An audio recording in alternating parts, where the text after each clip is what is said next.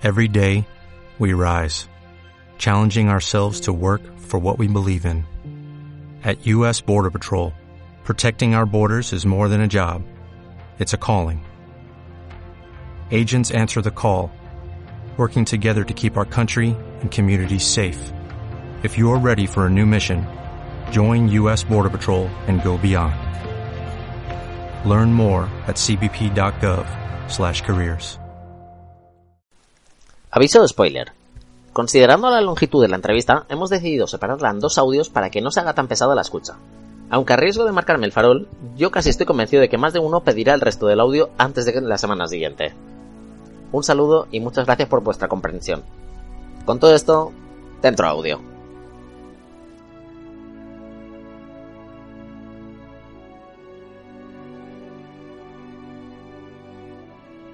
Hola, ¿qué tal? Muy buenos días a todos bienvenidos este 11 de septiembre a Gamer Academy, el programa, el podcast en el que hablaremos sobre videojuegos, esports, marketing y desarrollo personal, entre otras cosas. En este programa entrevistaremos a diferentes perfiles profesionales que ya se están dedicando de forma directa o indirecta al apasionante mundo de los videojuegos. Ya sea como jugadores profesionales de eSport, creadores de videojuegos, diseñadores, maquetadores, guionistas, preparadores físicos, psicólogos, etc. Mi nombre es Juan Corral, soy un gran apasionado del mundo de los videojuegos y consultor de marketing y si tú me lo permites, mediante este programa de entrevistas vamos a conocer algo más de diferentes personas que ya han logrado llegar al Olimpo de los videojuegos de alguna forma. Es el lugar del que muchos de los restantes mortales solo podemos soñar cuando los vemos desempeñar sus carreras en televisión o por internet. En esta ocasión, y si la línea de internet no ha decidido que es el mejor momento, tenemos con nosotros a un grupo de tres jóvenes emprendedores. De entre las diferentes ideas de negocio entre las que han ido pivotando, hoy les vamos a pedir que nos cuenten acerca del último proyecto en el que están enfrascados, InGame, una red social para gamers. Entre nosotros, pues eh, han venido Alejandro, Juan y Álvaro. Muy buenas tardes, chicos. Buenas tardes. Buenos días. Bueno, ¿qué, ¿qué, tal chicos? En primer lugar, pues quería agradeceros que hayáis tenido un rato de vuestro tiempo para realizar esta entrevista, porque sé que ahora mismo tenéis muchísimo trabajo y estáis hasta, hasta arriba. ¿Vale? Sin problema, sin problema. Sí, Encantadísimos, de hecho. Estamos encantados de poder ayudar a cualquiera que, que lo necesite en los esports. Bueno, Inés, muchas gracias. Eso, eso es la parte más, más importante y a nivel de emprendimiento cuando todo el mundo se, se vuelca en ayudar a los demás. De manera... Sí, es, Al final nosotros también también hemos recibido bastante ayuda, así que, que menos que luego poder intentar ayudar a otros. O sea, claro. es un placer. Bueno, si os parece, como, como sois tres, ¿os importaría saber uh -huh. si hacéis un breve, un About Me, para que la gente que nos escucha sepa un poco de vosotros, vuestro trasfondo, cómo comenzasteis en el mundo de los esports, por qué decidisteis emprender? Si queréis empezar, vale. eh, Alejandro, por ejemplo. Sí, pues mira, eh, te comento así brevemente. Yo empecé en el mundo de los videojuegos desde bien pequeñito, pero fue mi primer contacto así con un mundo un poco semiprofesional eh, a los 13, 14 años, cuando empecé a jugar al eh, Gran Theft Auto San Andreas, que tenía un modo en tenía un modo en el ordenador que era el multiplayer, el, el online. Sí. Entonces, eh, bueno, en ese modo pues existían los típicos clanes que luego han ido surgiendo pues los clubes de hoy en día. Sí. Y antes era pues un clan muy informal que tú te reunías en un foro y al final pues intentabas entrar en el clan y montabas un equipo con pues con gente desconocida que luego se convertían en, en muy buenos amigos. Entonces ahí empezó mi, mi, experiencia en el mundo así un poco semiprofesional, llegando a uno de los mejores clanes del juego y luego dejé un poco apartado el tema de videojuegos para centrarme pues en estudios y demás. Eh, llegando pues a EDEM eh, en la universidad que EDEM es una escuela de empresarios, luego comentaremos algo. Sí. Y, en tema de EDEM, pues me ha formado a nivel de, para ser, dirigir mi propio proyecto, ¿no? Okay. Entonces, hace unos años fuimos al All Star en Barcelona, uh -huh. en este caso Juan y yo, Álvaro en ese momento no estaba. Fuimos al All Star de Barcelona y nos gustó mucho lo que, lo que vimos allí, el ambiente. Y al ver eh, lo que nos había costado organizar ese viaje, el reservar los autobuses, el reservar el hotel, con muy poco tiempo, pues decidimos montar un primer proyecto de esports que fue eventos.gg, uh -huh. en el que básicamente lo que queríamos era una plataforma integral que permitiese al usuario reservar todo el viaje a un evento de esports. Empezamos muy básicamente con autobuses y pues probamos con un acuerdo de colaboración con DreamHack, que la verdad estamos súper agradecidos porque nos dieron la oportunidad de realizar una colaboración conjunta que cuando eres pequeño y no tienes visibilidad al final es lo que necesitas para poder crecer y un poco validar nuestra idea. Eh, vimos que, bueno, el tema de los autobuses por X o por Y no acabó de funcionar. Eh, es un sector que, que, aún está muy por desarrollar en ese sentido en el tema de los viajes. Y decidimos, oye, mira, pues como los autobuses no han funcionado, vamos a probar con alojamientos y bueno, hicimos las pruebas con todos los componentes de, de lo que es la cadena de viajes hasta darnos cuenta que en el punto en el que estamos probablemente sea una idea que funcione a largo plazo, o sea, en, un futuro, cuando el sector esté más desarrollado, pero en la actualidad a corto plazo eh, lo dejamos un poco aparcado por el, tema que la gente es muy joven, no está aún dispuesta a viajar o moverse a otras ciudades. Hay algunos que sí, pero lo que es la masa, lo que te daría el volumen para poder montar un negocio en este sentido, eh, no estaba. O probablemente eh, podría ser también que hiciésemos alguna cosa mal y que, el target no fuese el correcto, porque al final pues te puedes equivocar en, muchas cosas. Hay factores que, a ver, la inexperiencia pues es lo que tiene. En ese aspecto, a lo mejor después vamos a profundizar un poco, pero justamente lo que me estás diciendo es que a lo mejor el target que al que estabais intentando acudir no tenía dinero, no podía viajar o lo que sea. Puedo entender la frustración, pero también hay que decir que, que finalmente es el target que acude a todos los eventos o que por lo menos quiere. Eh, yo evidentemente ahora tengo 33 años y a lo mejor lo tengo un poquito más complicado para moverme a esos sitios y si lo hago directamente lo hago en, a través de transporte privado más allá de público. A pesar de que hace cinco años me hubiera encantado fletar un autobús con todo lleno de jugadores para, para irnos a eventos. Pero definitivamente, pues es según el rango de edad en el que estás. Entonces, aunque puedas creer que estás equivocado en, en, la edad a la que estás, a la que estás intentando enfocarte, creo que es una pena porque sí que sigue siendo la, la edad, o sea, la edad no es el, el handicap, sino a lo mejor el, el, darte a conocer. Es una pena porque yo es un proyecto que si podéis continuarlo, yo a lo mejor sí que le vería un poquito de, de futuro, mm. o aunque sea simplemente como complementario. Porque bueno, a fin de cuentas, este fin de semana se acaba de ir a, a, a Madrid. ¿No? Mm. a ver, la, la realidad es que, que, lo probamos por muchas vías. De hecho, eh, intentamos hacer colaboraciones eh, con todos los eventos que teníamos aquí a nivel español. Estuvimos unidos con, con el VP para hacer algo similar con Gamergy. Y, o sea, probamos lo que sería el, autobús para ver, pues, la limitación del autobús que tenía era que salía de determinadas ciudades y lo que ocurre es que lo que son los gamers está bastante dispersado a lo largo de todo el territorio. Entonces, pues tenías que hacer que un gamer se desplazase, imagínate, si está en un pueblo de Valencia, pues hasta el centro de Valencia para coger un autobús. Luego, otro, otro tema que nos ocurrió es eh, también en la reflexión interna que hicimos, ¿no? Porque nos paramos a pensar y dijimos, Mira, eh, de hecho, una pregunta que, que fue muy directa. Le dije, oye Álvaro, ¿tú esto lo reservarías? y, y de hecho, la respuesta de Álvaro fue que no. Ah, vale. Porque al final, eh, ¿por qué no Y entonces hicimos la reflexión que es, esto lo recomendamos nosotros para muchos proyectos porque al final nos, nos funciona bastante bien a nosotros, que es el preguntar que si tu propio producto lo comprarías o lo utilizarías tú. Y entonces, en base a eso, puedes montar pues el, el resto del producto, ¿no? Aparte de preguntar a tus clientes, siempre es muy importante obtener feedback. Pero lo primero es que tú tienes que ser el primero que amas tu producto. Entonces, si yo cuando hice la pregunta a Álvaro y luego se le hice a Juan de si utilizarían la, la, plataforma y llegamos a la conclusión de que no lo utilizaríamos porque hoy en día existen pues mil alternativas. A mí como como usuario me gusta comparar los precios de Airbnb, eh, TripAdvisor, o sea, al final todas las plataformas. Claro. Una vez tengo la visión general de todos los precios, pues ya escoger una, una de ellas. Pero no que me lo den montado o tener que compartir o estar limitado en funciones, ¿no? O sea, lo que nos dimos cuenta es que la gente pues quería escoger entre toda la gama de, de, opciones. Sí. La solución no, era la adecuada, desde luego.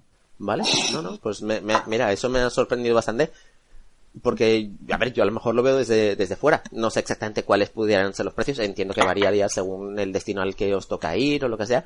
Pero yo, hmm. para diferentes eventos, me acuerdo que para, para una Gamergy me fui yo solo hmm. y me tuve que ir en autobús. Me, me, alojé en un albergue. Del albergue me tenía que coger tres metros. Y finalmente, y era algo así como, o sea, sí, está divertido, pero estoy yo solo y me he metido el pateazo del carajo.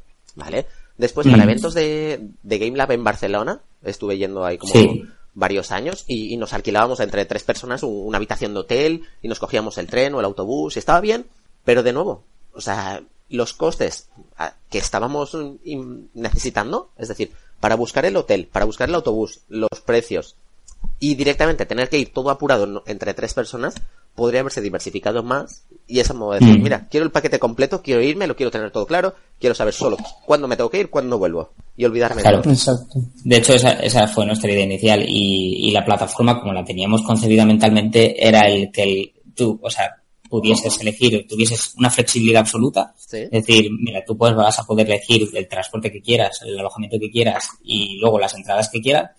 Luego cuando, cuando vas, eh, cuando entras en la operativa, ¿no? Te encuentras con que la agencia de viajes al final es un sector que está muy, muy monopolizado, muy, no sé cómo decirlo, pero al final eh, hay mucho control de lo que son grandes agencias eh, y a las que tú tienes que pedir acceso a, a da- a datos para poder gestionar reservas, por ejemplo. Mm. O entonces las cifras de acceso a esos datos a veces son para un proyecto que está empezando muy muy difíciles de asumir. Ya, Claro. Y sobre todo que si no tienes acceso a esas cifras, porque es lo que hicimos nosotros, no tenemos acceso a las cifras, pero bueno, montamos la agencia Mm. negociando directamente con los locales. Entonces, cuando íbamos, por ejemplo, a un albergue en Madrid para la Gamer Sí. y negociábamos el precio, eh, decía, no, es que yo no te puedo dar un precio inferior al que tengo en Booking. Entonces, rápidamente, tu precio, tu de coste, De coste. era el de Booking. Ya. Y si querías ganar algo de dinero, ya tu precio tenía que ser superior al de Booking. Claro. Pero, bueno, no sé. Eh, Entiendo que eso ya lo habréis super validado todo. Pero a veces el, el tema del crowdfunding, o sea, el hecho Sí, de, de hacer totalmente. campañas de crowdfunding, a veces no es ni siquiera sacar dinero como tal, es solo validar la idea de negocio. Entonces no sé qué punto podrías durante X tiempo ir probando a, a modo de, mientras que no de pérdidas, y solo para saber si funciona, si es válido o no. Pero Sí, bueno, sí, sí. entiendo que No, no, es totalmente- sí, sí, súper- Yo me aventuro a, a dar opinión, pero eso ya lo tenéis mega. No, no, de, No, no, de sí, hecho, eh, no, no te engañaría si te digo que probablemente podríamos haberlo probado aún más. Eh, pero fue un poco también cambio de, de al final de decir que si realmente era lo que queríamos hacer con, con nuestro proyecto o, o queríamos intentar otra cosa. Sí, eso fue Llega un punto que, que llegas, a- llega un punto que llega a saturar, ¿no? Que llega un poco a, a estancarte y es Claro. un momento crítico. De hecho, aquí Juan, eh, comentarnos un poco. No, y, y además yo creo que, que queríamos ponerle como, eh, mira, esto vamos a probarlo y probar y probar, pero tienes que ponerle una fecha, porque si no puedes echarte, tirarte probando y, y perder mucho, mucho tiempo. Nosotros estamos además en el programa este y se acaba, es que se acababa y, y no está dando los resultados. Entonces, Vale. mira, Sí, el programa que Toca- menciona Juan es, es un programa de, de aceleración de lanzadera. Eh, luego sí que les entramos en detalle en ese sentido. Sí, sí, sí. Pero tiene, el caso es que este, el programa este tiene un plazo y, y nosotros era como un plazo para validarlo y, y ese plazo también te sirve a ti para marcarte, oye, eh, vamos a ir probándolo, pero es que si no está dando resultados en esto, tienes que reflexionar si quieres continuarlo así o no, porque a lo mejor, mm, aunque lo sigas intentando no aciertas, o sí, pero ya era más, cuanto más tiempo va pasando es como más coste de oportunidad, por así decirlo, es mayor. Entonces dijimos, hasta aquí y además y vamos a explorar qué, qué otras alternativas tenemos. Y ahí fue cuando descubrimos, aunque lo hablaremos más tarde, eh, llegamos a lo de in-game. Perfecto. Oye, pues mira, eh, muy, pues, jolín, nos hemos súper alargado porque yo pensaba solo pues que el, el background, cómo Claro. empezaste y todo, pero bueno, eh, nada, oye, muchas gracias Alejandro. Eh, si Nada. no te importa, pr- Juan, a ver, cuéntame un poco cómo Sí. comenzaste tú, a ver si también fuiste... Ah, bueno, yo en los videojuegos, yo, yo creo que cogí un mando pues, de- casi desde que tengo memoria, vamos. Jolín, Entonces, eh, ya desde pequeño tenía un, un vecino que ya, me- él era mayor que yo y él tenía la Play y ya empecé a jugar con él, pues yo creo que desde los tres años o algo así ya estaba con el mando. mira, O sea que, eso sí, luego fueron juegos al principio de, de un solo jugador o de multijugador de pantalla dividida. Y ya luego empecé con online en el World War, en el WoW, con, con la expansión de, de Wrath of the Light King. Y, y a partir, te perdiste Sí, la- empecé un pelín tarde, empecé, empe- empecé un pelín tarde porque, porque no lo conocía, la verdad, si no hubiese empezado antes. Sí, sí. Y ahí, ahí ya fue cuando empecé también a ir a cibers, a meterme un poco más todavía en el mundillo y luego ya el, el paso siguiente que fue cuando empecé a jugar al LOL, ahí ya me metí más, más, bastante más. Luego lo dejé un pelín aparcado, siempre, siempre como hobby, pero, pero un pelín más aparcado durante la época de la universidad. Sí, Aunque en primero sí que tenía el, pro- el proyecto este con Álvaro, que queríamos, era una idea, simplemente no lo íbamos a desarrollar mucho, Ok. de, de abrir un, un bar de videojuegos, como comentaste antes. sí. Y, y entonces eso ya era como, ostras, es que a mí me mola lo de emprender, pero si puedo estar ligado a, a esto que es mi afición, pues me va a molar más. Ok. Y y siempre estaba ahí la idea de, emprender con algo que me gustase, con un, con un, en un sector que me gustase. Y así llegué a, a los esports después de lo del All Star, como ha contado antes Alejandro. Y ya fue, pues eso, la, continuar con la, con la historia de eventos hasta ahora. Vale. Porque a todo esto, eh, has comentado que, comenzaste la universidad con, con Alejandro.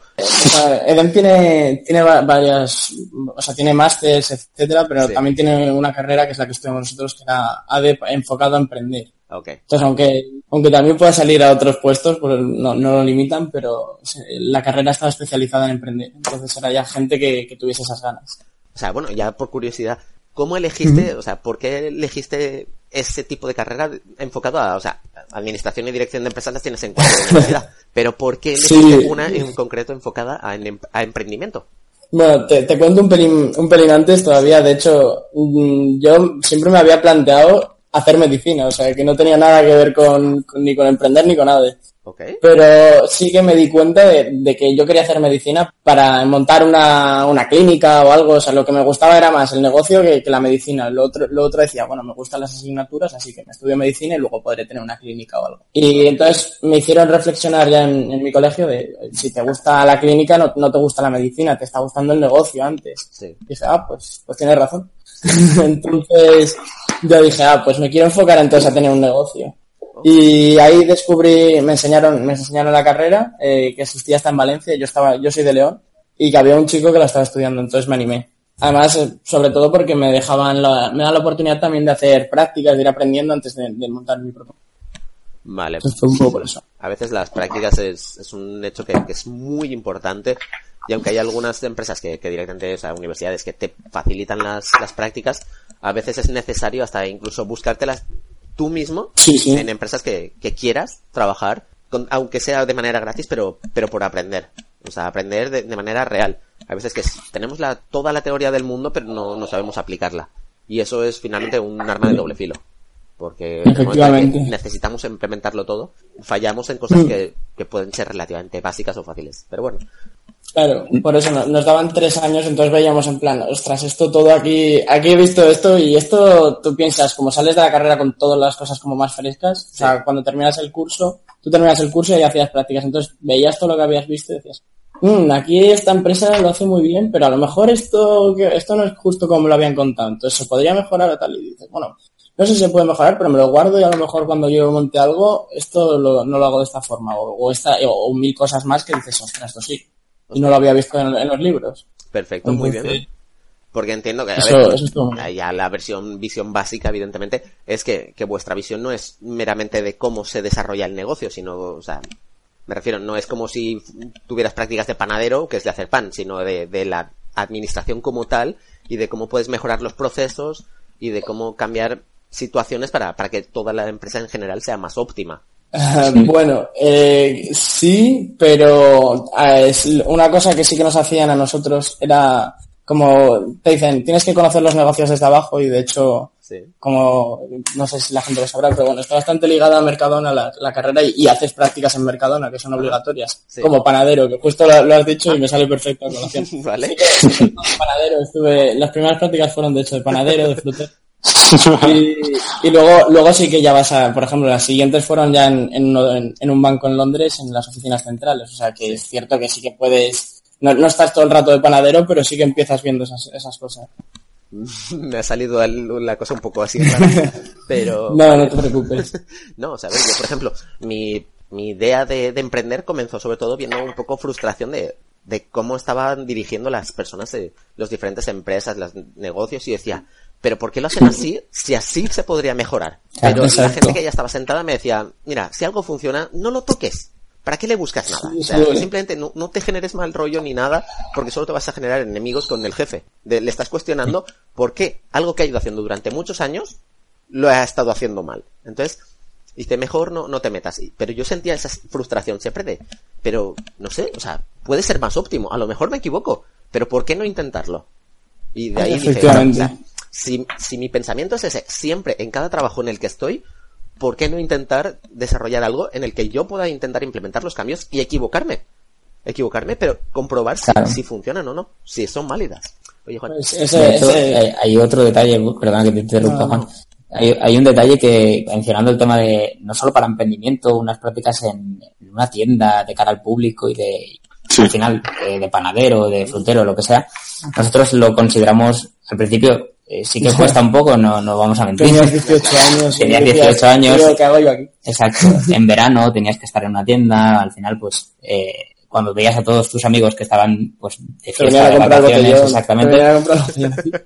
Eh, pero es luego a la, a la, larga te das cuenta que es algo súper importante el tener una experiencia laboral y no solo experiencia laboral en lo que vas a trabajar, sino en, por ejemplo, si vas a emprender, montar una empresa, es súper importante saber eh, lo que es la gente que está debajo de ti, claro. porque al final habrá gente que, que esté debajo por temas de logística, no, no porque sean inferiores, sino el, el, saber cómo se opera en, en ese nivel, ¿no? Porque al final, si tú tienes que dirigir sobre ese nivel, tendrás que saber cómo funciona el nivel. Y si no, tendrás que delegar en la persona que esté en ese nivel para dirigir el nivel. Con permiso, Juan, eh, voy a pasar a preguntarle a Álvaro para que porque esto que yo pensaba que iba a ser nada, una cosita. Sí, un minuto. Dos minutos.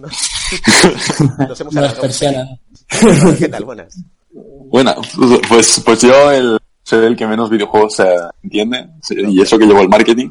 Así que a, mucha gente, a mucha gente le choca, pero a mí me gusta porque creo que puede darle otro punto de vista del cual no se reflexiona porque esto en videojuegos no se hace tal. Y vamos a probar a ver, a ver qué pasa si incluimos esto. Yo tuve la PS1 a los 6 años, luego la PS, que no, que no era ni siquiera mía, me lo regaló un amigo.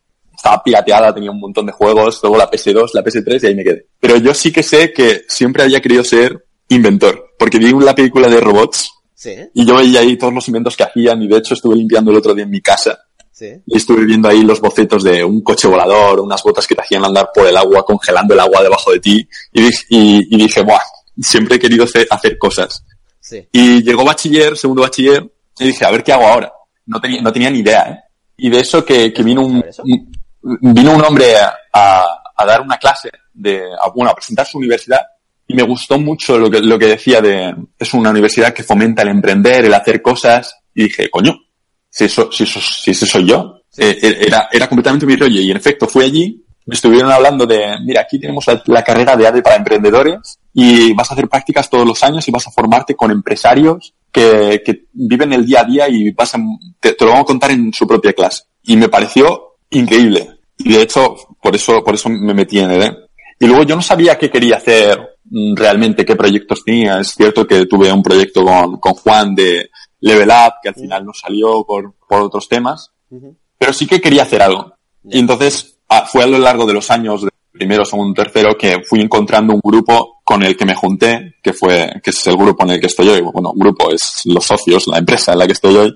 Que de verdad funcionamos súper bien juntos, cohesionamos perfectamente, no nos chafábamos. Yo era la parte más por así decirlo, creativa, la, la, que se le iba un poco más la olla y que hacía cosas nuevas, que hacía, pues, que metía cosillas. Y luego ellos, ellos eran más parte números y que, que todo tuviese coherencia y que todo tuviese cohesión. De hecho, hoy, hoy, en día, hoy se sigue, se sigue funcionando lo que te he dicho de, yo meto cosas en, en, nuestro Instagram que no tienen que ver con videojuegos y ellos a veces me paran y dicen, no, a ver, a lo mejor te estás pasando ahí, intenta hilarlo un poco más con videojuegos porque si no la gente se va a perder. Y es por eso que creo que funcionamos tanto. Se me daba mucho, pero cuando la controlan es algo que funciona muy bien. Perfecto, pues mira, sí, a veces hace falta un perfil de, de fuera que aporten ideas nuevas mm. out of the box, que se suele llamar. Es decir, sí, correcto. Un poco fuera de, de lo que está convencional, pero tú lo estás viendo general y estamos de esto también puede interesar, no es solo cerrado, no lo estamos cerrando solo a un nicho concreto, sino que esto le puede ayudar a muchas personas. Entonces a veces, a veces te sale bien y a veces mal, pero es la gracia de, ir pivotando y ir aprendiendo sobre la marcha.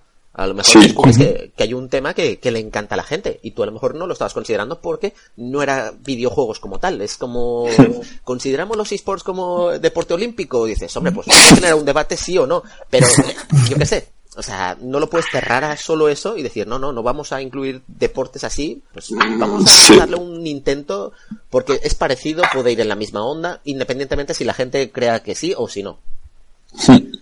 Haciendo el TFG de marketing de, eventos GG, que era la empresa de la que hemos estado hablando, me di cuenta que era un sector que estaba creciendo una barbaridad y, que ya en otros países ya había crecido un montón y era un sector que realmente decía, tiene potencial, quiero meterme aquí sí o sí. De hecho, cuando Juan y Alex vinieron del viaje de, de la All Stars, y vinieron, tío, tenemos una idea tal, ¿quieres meterte yo de cabeza? de cabeza, porque, porque me parecía un proyecto en aquel entonces un proyecto tan viable, porque veías festivales como Medusa que llevaban buses, que llevaban todo, y que funcionaba tan bien que digo, aquí tiene que funcionar. Pero luego ya vimos que mucha gente dispersa en todo el territorio español, Sí. mucha gente que iba al evento era local, la gente pillaba bus porque, o bien porque iban a beber alcohol y, y luego no podían coger el coche, o bien por, porque no tenían, porque no tenían otra, otra forma de ir. Sí. Y fue algo que poco a poco fue cuadrando de aquí no va a funcionar todavía. Puede que en el futuro, seguramente en el futuro funcione porque todo, todo esto se va a digitalizar, Sí. pero no era, no creemos que fuese nuestro momento. Y fue ahí pues donde eh, reunimos el equipo y hicimos reunión. Nos sentamos y, y dijimos, esto, esto no funciona. ¿Qué, qué hacemos? Nos vamos, eh, cada uno por su lado. Y fue ahí donde todos teníamos en común que queríamos seguir emprendiendo. Y fue ahí cuando dijimos, tenemos que ver otras ideas, que, que bueno, creo que lo vamos a contar más adelante. Sí. Y optamos por hacer la red social para, para gamers. Perfecto. Oye, pues sí estoy muy muy ilusionado con todas las ideas que tenéis, que, que hayáis decidido seguir emprendiendo, viendo el potencial que tienen los videojuegos. O sea, finalmente, yo es lo que, que tengo clarísimo. O sea, es así como no podemos compararnos todavía con países tan, entre comillas, desarrollados en el mundo de los videojuegos como, como los asiáticos. Allí la cultura de videojuegos es totalmente diferente.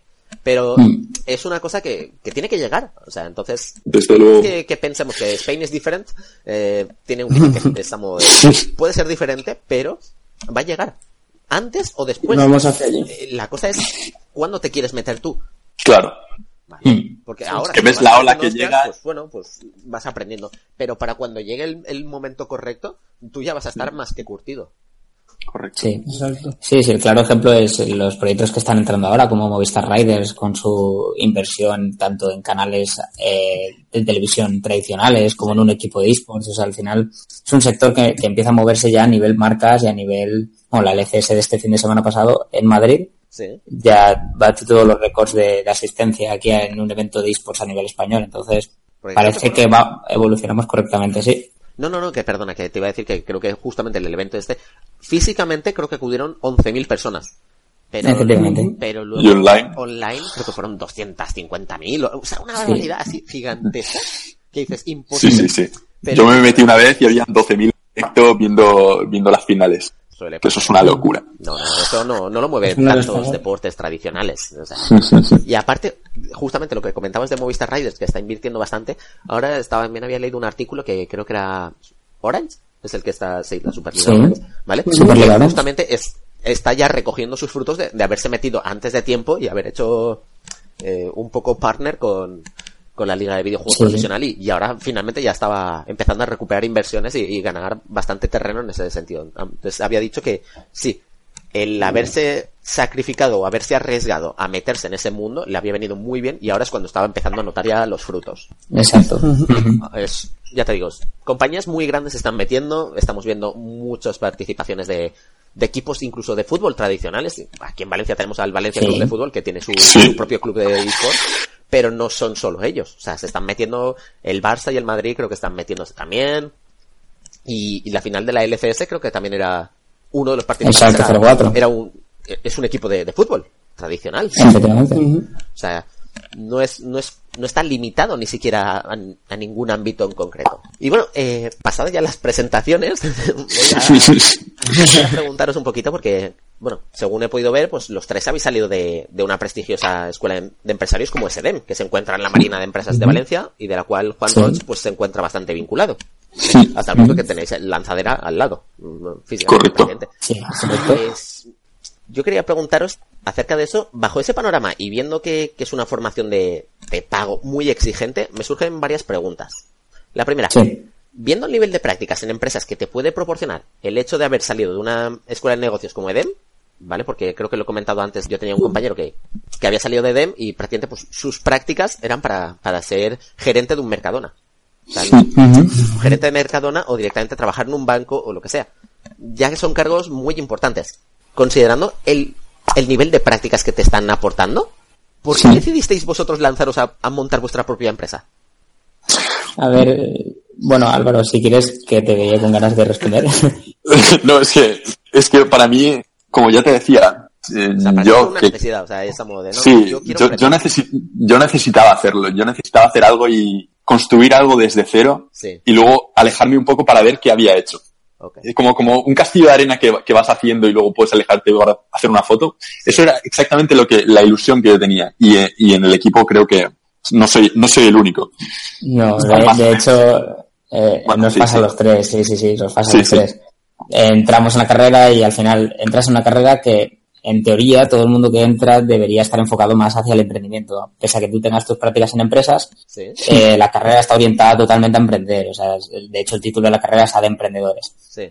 Lo único es que eh, lo bueno de las prácticas en ese sentido es que te permite ver si, si realmente te gusta emprender o realmente te gusta trabajar eh, en una empresa. Entonces, en mi caso personal, yo estaba en las prácticas y sentía como que no podía hacer todo lo que quería hacer y tampoco me llenaba el trabajo que hacía. Entonces, al final siempre me pasa también como Álvaro, me, ha gustado el tener algo propio y, que puedas desarrollar y, y ayudar también a, a otros proyectos a desarrollarse. De hecho, es algo muy gratificante y nos pasó en DreamHack Sí. que tuvimos la oportunidad de, de subir al escenario principal y tampoco queríamos hacerlo, tampoco queríamos subir solos al escenario y lo que hicimos fue reunir a todos los que éramos proyectos chiquititos, eh, proyectos sin visibilidad alguna, y decir, mira, vamos a hacer, nos lo han ofrecido a nosotros, pero vamos a hacerlo entre todos porque al final creemos que es como, como debe crecer el sector, ¿no? Eh, ayudándonos entre todos y- y llegando a algún punto pues en común. Muy bien. Y referente a eso, eh, Sí. ¿cómo fue el apoyo de vuestra familia? O sea, porque el punto es a modo de, pues, imagínate, tu madre pues está hablando con la vecina, dice, ah, sí, pues mi hijo está estudiando ahí en la Marina, está en EDEM, y, y va para, está estudiando empresario, y dice, ah, sí, para banquero, dice, no, va a montar una empresa de videojuegos, una red social, y dices, hostia, eh, ¿hasta qué punto os apoya vuestra familia? A modo de, mm, no, a lo mejor no es Eh, el mejor sitio para, podrías haberte buscado cualquier otra cosa, o sea, más básica, si solo quieres montar eso. O sea, no sé si, si, a ver, nosotros lo, lo hemos mamado, entre comillas, de una manera más clara. Todo lo que es el mundo de la cultura de videojuego y lo que viene detrás. O sea, que no está todavía preparado. Pero yo, por ejemplo, me pongo a explicarle a mi familia el mundo de los esports, cómo están, y siguen sin creerme. O sea, hasta, hasta el momento en el que le, le dije, pero mira, digo, si hasta el Valencia tiene equipo de, de videojuegos. Y, y ya se empezaron a, a decir, ah, pues, pues entonces a lo mejor sí. O sea, que yo no lo conozca no, no implica que esté moviendo tantas personas y tanto dinero. Entonces, Mm. ¿qué, qué, qué pensaron vuestras familias al respecto? O sea, ¿os apoyaron? A mí, que, que igual era lo más difícil, eh, porque venía más, no, o sea, venía desde León y encima tenía que hacer, aparte del esfuerzo de, de todo esto, Sí. venirme a Valencia, que aún era más, por así decirlo. Y me apoyaron, la verdad que a mí mucho. Mis padres en emprender, o sea, por un lado en emprender sí que me apoyaron al 100%, vamos, facilitándome eso, venir, pagándome el, el piso ahora, bueno, antes la residencia.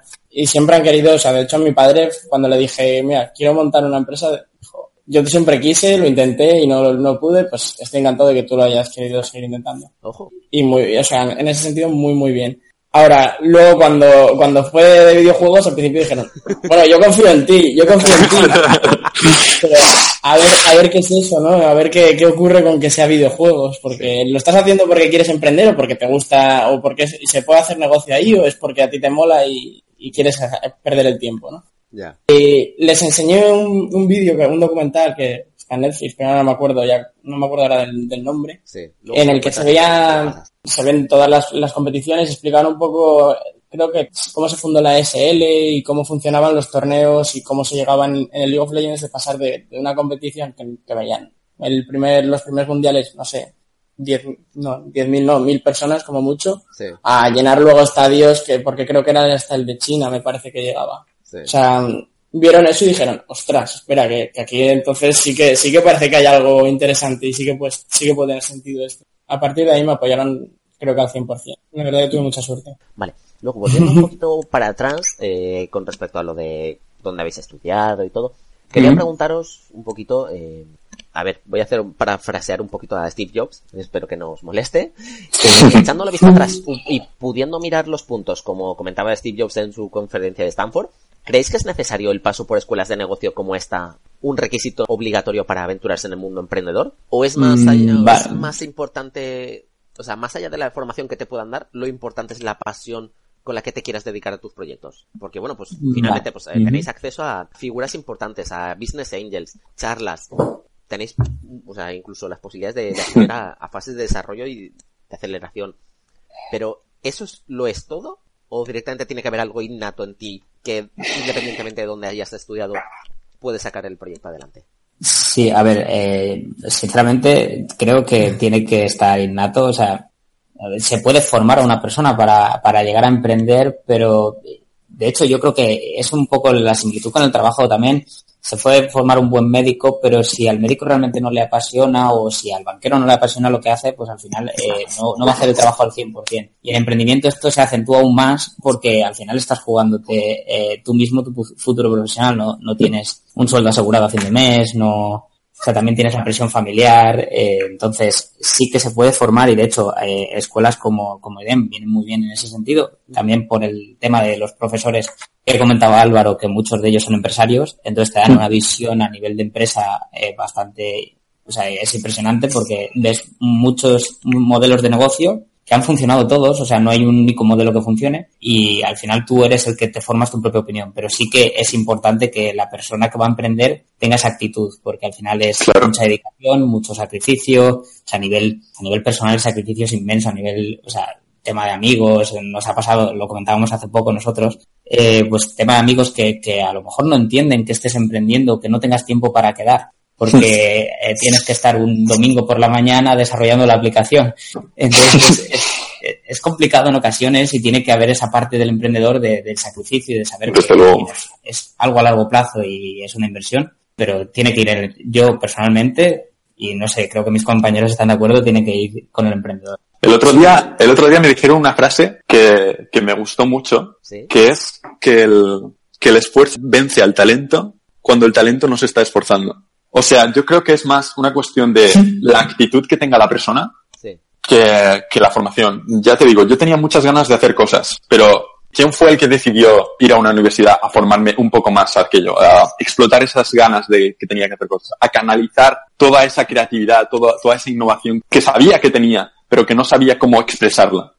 Al final, si, si un emprendedor quiere, un emprendedor quiere hacer cosas, se las va a buscar. O sea, yo creo que respondiendo a la pregunta de si el emprendimiento se hace, yo creo que un poco de ambas. Tiene que ser la combinación. Sí, yo, yo creo que, que, o sea, así un poco por resumirlo, es algo que ayuda, decir necesario implicaría un poco que, que todo el mundo tiene que pasar por una escuela de negocios para poder emprender y eso evidentemente no es cierto porque han salido muchos casos, se han, siendo que de, de, de startups, empresas de éxito, que incluso antes era aún más habitual que sin que el propio líder del proyecto tenido formación salen muy bien. Entonces, decir que es necesario, evidentemente es imposible, pero, pero que ayuda, sí que, sí que creo que ayuda bastante. o sea, te dan más oportunidades a lo mejor a acceder a, incluso, incluso a formación y a contactos. A lo mejor puedes acercarte eso, a lo que tú decías, a business angels, a aceleradoras, a informarte un poco del sector. Y te ayuda a hacerlo, aunque tú también podrías informarte por tu cuenta, pero bueno, siempre tienes esa, esa facilidad, ¿no? Vale, y ahora en cuanto a vuestro proyecto, ¿cuánto tiempo habéis estado planteando el proyecto? O sea, porque saliendo de la aceleradora de esta, entiendo que habéis tomado de, primera mano, en concreto, el tema de, la, del desarrollo ágil de proyectos. Entonces, todo habrá ido rápido, entre comillas, pero ¿cuánto tiempo habéis estado planteando el proyecto? Porque eso es algo el otro día, el otro día le conté, le conté al equipo por, por qué fases había pasado esta idea lo que te comenté antes de, de que nos, nos, sentamos de que el proyecto no había ido bien y fue, fue un 9 de junio cuando decidimos sentarnos todos y decir, vale, ¿y qué hacemos ahora? Y estuvimos viendo ideas de, de, otro, de otros países extranjeros, ideas que pudieran funcionar como un crafteador profesional de, de LOL. Ese, ese tipo de ideas fue el, el, tipo de ideas que estuvimos debatiendo. Y luego también nos fijamos internamente qué habíamos hecho bien. Y básicamente lo que habíamos hecho bien había sido comunicar y conectar con, con nuestros seguidores a través de las redes sociales. Y era algo que nos gustaba. Nos gustaba mucho este tipo de conexión que habíamos logrado. Queríamos intentar explotarla o llevarla a otro nivel. Y fue cuando vimos otra idea que no, es, no es exactamente lo mismo, pero básicamente hacía eso de encontrar jugadores de League of Legends, pues, que estuvieran, pues, que quisieran jugar y que no fuese tan alta como, como antes. Entonces, eh, nos gustó esa idea y básicamente, pues, a partir de ahí dijimos, pues vamos a hacer esto, Gamergy estaba acercándose, vamos a intentar llevar el proyecto a Gamergy, obviamente no lo conseguimos porque era súper ambicioso, no teníamos nada, nada, nada, nada, eh, eventos GG la página la cerramos y teníamos que empezar con, con un boli, un, un, papel y ya está. Entonces nada, básicamente hicimos un diseño rápido PowerPoint y luego ya a partir de ahí que te cuente Alejandro lo que hacía con él. Sí, básicamente como, como no teníamos eh, tampoco muchas herramientas, el diseño lo hicimos en PowerPoint con muchas capas, que, es algo que nos sorprendió porque parece que PowerPoint es una herramienta bastante basiquita y, y, que se utiliza para presentaciones, pero se pueden incluso añadir capas y al final pues lo puedes transformar en un Photoshop y actualmente PowerPoint, eh, que parece una tontería, lo repito, eh, lo usamos tanto para diseñar la aplicación como para eh, luego hacer nuestras campañas en redes sociales. Pero sí que es importante que en la transición de PowerPoint, lo que hacía Álvaro era diseñarlo en PowerPoint y yo me tuve que aprender que esa es una de las cosas que el emprendedor tiene que tener, que es esa actitud para, para aprender cosas nuevas. Sí. Yo no tenía ni idea de, de programación y teníamos un programador, pero el programador lógicamente no puede hacer todo. Entonces lo que dije es, mira, si si yo puedo cubrir tu parte de diseño, avanzaremos más rápido. Entonces, eh, eso ya dediqué más tiempo extra a nivel personal a aprender eh, cómo pasar el tema de una imagen diseñada a un código. Pues bueno, acabó saliendo in game, eh, salió hace nada, hace una semana, bueno, dos semanas ya casi. Sí. Y lo estamos en fase beta. O sea, realmente lo que, lo que hay que hacer es sacar un producto muy rápido, ver si a la gente le gusta y sobre todo escuchar a la gente. O sea, uno de los mayores errores que cometimos en eventos GC fue no escuchar, porque crees que, lo que estás haciendo está, es correcto y en in-game eso lo queremos corregir y todo lo, todas las sugerencias estamos respondiendo e intentando arreglarlas lo antes posible. Sí, de hecho, hemos habilitado, creo, vamos, en por todos los sitios que nos pueden decir, era como, lo que queremos ahora era sacar la, la versión beta lo antes posible y luego poner mil canales que nos hablen por Instagram, por Twitter, por la propia aplicación, casi, casi hasta nuestros, a nuestro correo, a, a, cualquier sitio que pudiesen, con cualquier cosa que mejorarían, los bugs y todo, para poder ir mejorando la aplicación. O sea que eso, yo creo que ha sido de las mejores cosas que hemos podido hacer. Pues sí. A veces el hecho de es lo más necesario, lo que más recomiendan es en general sacar el producto mínimo viable para lanzarlo con lo más básico y, es, y empezar a comenzar a escuchar a, a, lo, a, los propios clientes, que son los que finalmente van sí. a usar la, la, plataforma. Y a lo mejor incluso te, te facilitan ideas o cambios que a, a, ti a lo mejor ni, si, ni siquiera se te habían ocurrido. Entonces a lo mejor dices, oye, pues podríamos implementar esto y lo vas ampliando o a lo mejor lo vas cercando. dices, pues nosotros teníamos pensado hacer de 7, 8 cosas, pues si la gente no las va a pedir, vamos a centrarnos en estas y, y vamos a mejorar el servicio como tal. Entonces, Exacto. Pero el, el hecho de escuchar siempre al, al propio cliente es, es la mejor, el mejor consejo que creo que podréis dar ahora mismo. Es, es lo más importante al final. Sí. Y realmente lo comentasteis que, que, estuvisteis ahí teniendo un poco de ideas, a ver qué planteabais y todo. ¿Eso lo planteasteis en forma de tipo brainstorming o utilizasteis algún otro tipo? ¿O simplemente fue un poco sobre la marcha, modo de creasteis un grupo de WhatsApp y fuisteis a modo de, oye, pues se me ha ocurrido este y, y lo vale, mm, sí, sí, no. Lo que hicimos fue mirar qué, qué, proyectos, otros proyectos que pudiesen existir o cómo aplicarlos a lo mejor que estuviesen fuera, eh, a lo mejor que, o sea, proyectos de éxito que, que estuviesen a lo mejor aplicados en Estados Unidos uh -huh. y decir, oye, y esto a lo mejor tiene sentido traerlo también a España o, a, o al habla hispana, por ejemplo. Y también vimos diferentes modelos de negocio que pudiésemos ir mejorando o cosas que otros hiciesen mal y nosotros dijésemos, esto se puede corregir.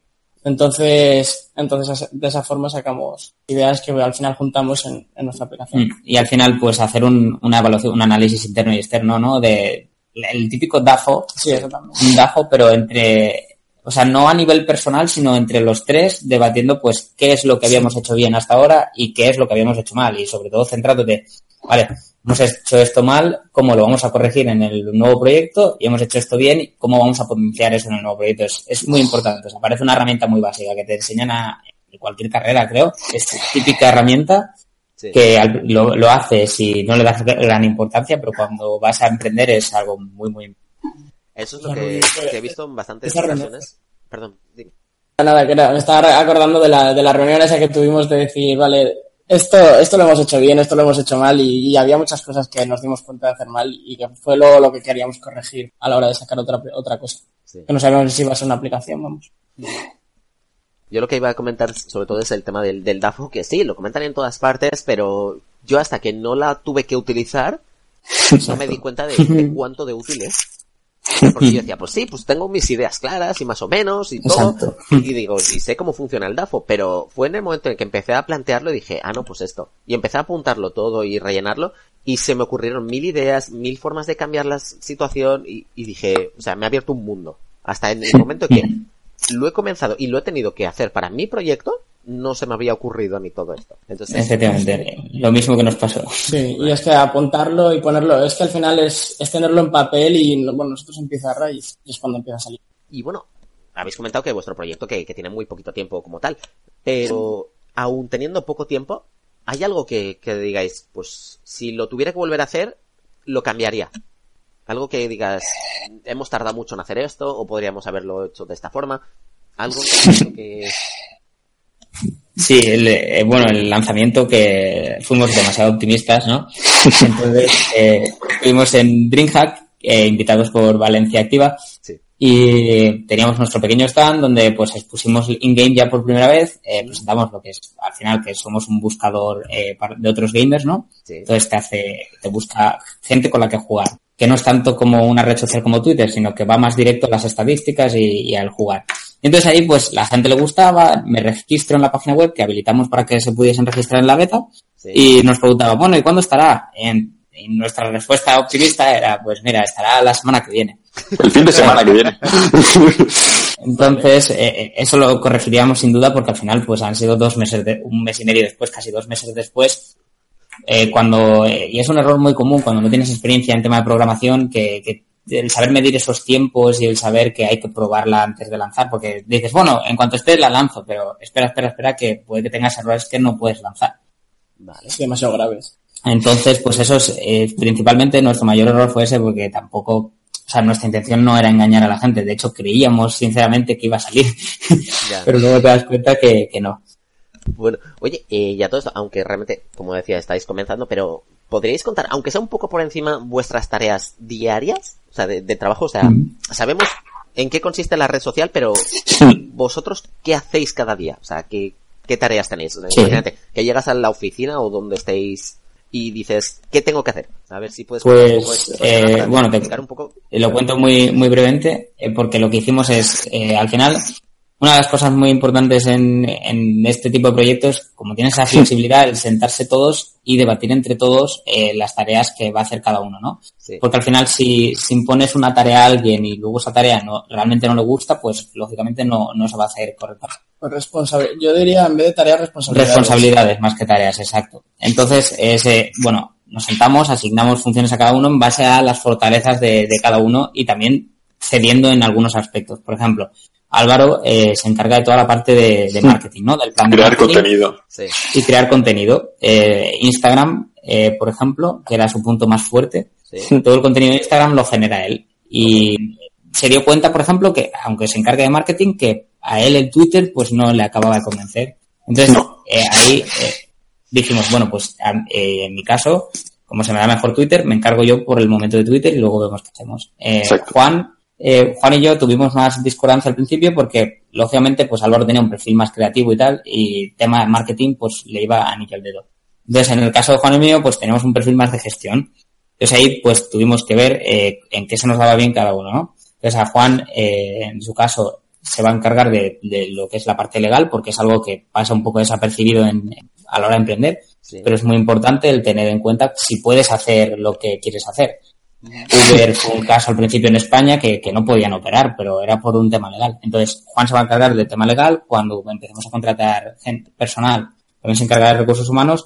Y luego también, un poco, eh, si quieres explicar también tú un poco más en detalle tu función, es la Sí, también, también un poco de la comunidad, ahora de lo que te decía de, de hablar mucho con, con ellos y recibir todo ese feedback, el saber cómo está funcionando las cosas.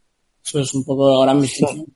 Y en mi caso, eh, bueno, la idea general eh, y a largo plazo es que sea más de, dirección, ¿no? De, establecer objetivos, eh, porque al final también tenemos que poner unos plazos, el decir, mira, esto se tiene que cumplir a, este, a esta fecha, y el hacer que, pues, cohesione, ¿no? El equipo y, que la gente se sienta a gusto, ¿no? Porque si no se sienten a gusto trabajando, pues, lógicamente no saca el máximo rendimiento. Pero actualmente he tenido que adaptar mi función, porque lógicamente estamos empezando, a coger la parte de diseño junto a Álvaro, entre los dos, pues diseñar un poco la aplicación y darle, y también parte de programación dándole soporte a, a tema programación. Entonces, pues bueno, adaptando un poco nuestras funciones. Pero teniendo muy claro que, por ejemplo, si algo sale mal en tema programación, en tema diseño, la responsabilidad es mía, por ejemplo. Si algo sale mal en Instagram, responsabilidad de Álvaro, Correcto. que no quiere, responsabilidad no quiere decir culpa, Eso es muy importante diferenciarlo. O sea, eh, asumo mi error, eh, pero vamos a solucionarlo. Ok. Exacto. Y luego que eso al principio no es tan, tan, no son bloques tan fijos, sino que bueno, hay un poco de flexibilidad siempre. Oye, eh, pues me, me gusta mucho la manera en la que estáis delegando cada aspecto del, del trabajo. A base de, a base, Y- a base de leche. Sí, sí, pero, pero, eh, pues, lo que funcione. O sea, hay gente que, que igualmente le llegan las leches y sigue haciéndolo mal. Vuestro También. caso, ¿no? O sea, es modo de, eh, o sea, hay que cambiarlo sí o sí. O sea, entonces, y lo habéis decidido implementar desde nada. O sea, lleváis apenas unas semanas. No sé, Sí, ahí tenemos, eh, bueno, en todo esto, en todo este proceso tenemos mucho que agradecer a, a Lanzadera, que es de la aceleradora en la que estamos, porque al final eh, nosotros, pues, cuando empiezas a emprender, no tienes más un poco ¿no? Entonces, tú puedes tener unos conocimientos teóricos, pero esos conocimientos teóricos muchas veces no se te ocurre aplicarlos. Es más, mm, sale por intuición. Entonces ahí Lanzadera sí que, de hecho, el tema de los roles es algo que nosotros agradecemos mucho, porque al principio teníamos el problema de ¿y yo qué hago y yo qué no hago. Entonces Lanzadera nos, nos sentó a todos y nos dijo, mira, lo primero que tenéis que hacer es definir un rol muy claro y decir, esta persona va a hacer esto y se va a encargar de esto. Y ahí el papel de las aceleradoras y, y este tipo de iniciativas, pues se agradecen un montón. No solo en ese sentido, o sea, luego hay más cosas como tema contactos, tema pues mentorización. Al final es otro aprendizaje, ¿no? Es siempre estar en aprendizaje, que es lo importante. Oye, y vale. Y ahora, bueno, contar un poco. O sea, la red ya la estáis montando, está en fase beta, ya la tenéis en, en Android, porque creo que en iOS todavía no, si no recuerdo mal. ¿Qué esperáis de la red social? O sea, que, ¿cuáles son los siguientes pasos? O sea, que, ¿hasta dónde vais a llegar? ¿Podéis contar un poquito acerca de Vale, cómo sí. va? Eh, bueno, actualmente lo que queremos es eh, no hacer una difusión masiva porque queremos probar los errores con gente que sea de confianza, ¿no? Que eh, al final tenemos un, en Instagram una comunidad ya creada, eh, no es grande, o sea, son 5.000 seguidores, Bueno, pero sí que tenemos u- una interacción bastante asidua y gente que, que le gusta la, iniciativa, ¿no? Instagram, Twitter, o sea, todo, todo- la gente que ya tenemos en esos medios, aprovechar esa gente pues para que sean beta testers luego tengan sus beneficios a largo plazo por haber ayudado en, esta fase del modelo. Entonces, pulir todos los errores en Android, ¿no? Entonces, una vez tengamos todos los errores pulidos en Android, la idea, ya te digo, eh, pu- puede que volvamos a ser optimistas, la idea es que a final de año salga la aplicación en iOS. Ahora mismo, nuestro objetivo principal es pulir errores, añadir funcionalidades y sobre todo añadir juegos, que al final es lo que la gente nos reclama, más nos reclama, ¿no? Actualmente estamos, es un buscador que te permite buscar jugadores para League of Legends y Fortnite en función de distintos filtros. Por ejemplo, yo quiero que esta persona esté en oro y eh, juegue de AD Carry, porque yo soy support y necesito una AD Carry. Pues, y que hable español. Pues entonces es- estamos enfocándonos en esos dos juegos. Una vez esos dos juegos vayan perfectamente, pues iremos añadiendo más juegos, Overwatch, Counter-Strike, bueno, lo que nos vaya reclamando a lo que decíamos antes de lo que la gente diga que al final es el que manda. Entonces, sí, y sobre todo que la herramienta sea útil. No queremos ser una red social al uso de subo fotos porque no, no pensamos que sea lo- la necesidad que detectamos. O sea, todo surgió porque Juan y yo estábamos días que yo no podía jugar, Juan no tenía con quién jugar. Entonces, Decimos, oye, y si hay más gente que tiene este problema de no tengo con quién jugar. Entonces queremos que se enfoque a eso, a, a encontrar a alguien con quien jugar que se adapte a unos filtros y unas condiciones que tú quieres. Y así, si podemos eliminar tema toxicidad, que es algo que nos preocupa bastante en, Sí.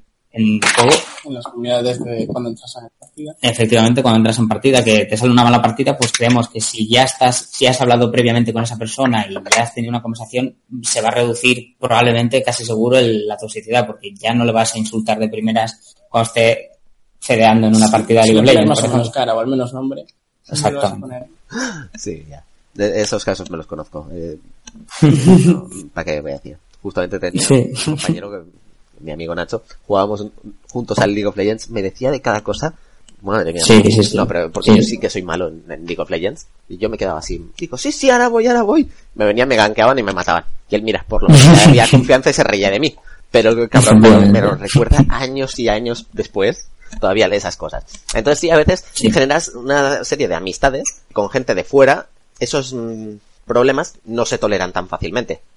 Efectivamente. La gente es más receptiva a, pues, a tomarse de una cierta forma más tranquila con personas que, que ya conoce o que tienen una cierta relación o que, pues, mira, dice, pues mira, una mala partida la tenemos todos. Pero el Claro, problema es que efecto- juegos como el League of Legends a lo mejor tiene un efecto bola de nieve que empiezas mal, empiezas mal, pero a la larga, o sea, terminas eh, resultando desastroso para, para toda la partida y para el equipo. O sea, Efectivamente. no es, no es fácil remontar. O sea, en cuanto ya tienes, Mm. eres el feeder de tu partida, ya solo van a ir a por ti. Efectivamente. No puedes hacer mucho porque dices, dices que solo me tarjetean a mí y me matan ya directamente. Instant kill. Entonces, bueno, hay veces que, que sale mal. Pero son cosas que, que la gente tiene que, que entender. Que es, pues, sucede y pues no, a lo mejor no es el día para todos, pero no por ello pues tienes que dejar de, de tratar Sí, bien a las exacto. personas y a lo mejor pues en una siguiente partida te lo pasas mucho mejor. Exacto. Exacto. A riesgo de que me odiéis todo el mundo por dejaros el, el audio con este cliffhanger, pero creo que ya ha pasado bastante tiempo, vamos a hacer un pequeño corte, podéis ir a tomar algo, refrescaros y volver con las pilas cargadas porque la verdad es que la entrevista viene con mucha fuerza. Y creo que todas las vivencias que nos pueden contar estos invitados os van a sorprender a todos porque son muy buenas, muy instructivas y en general son aplicables para todos los ámbitos.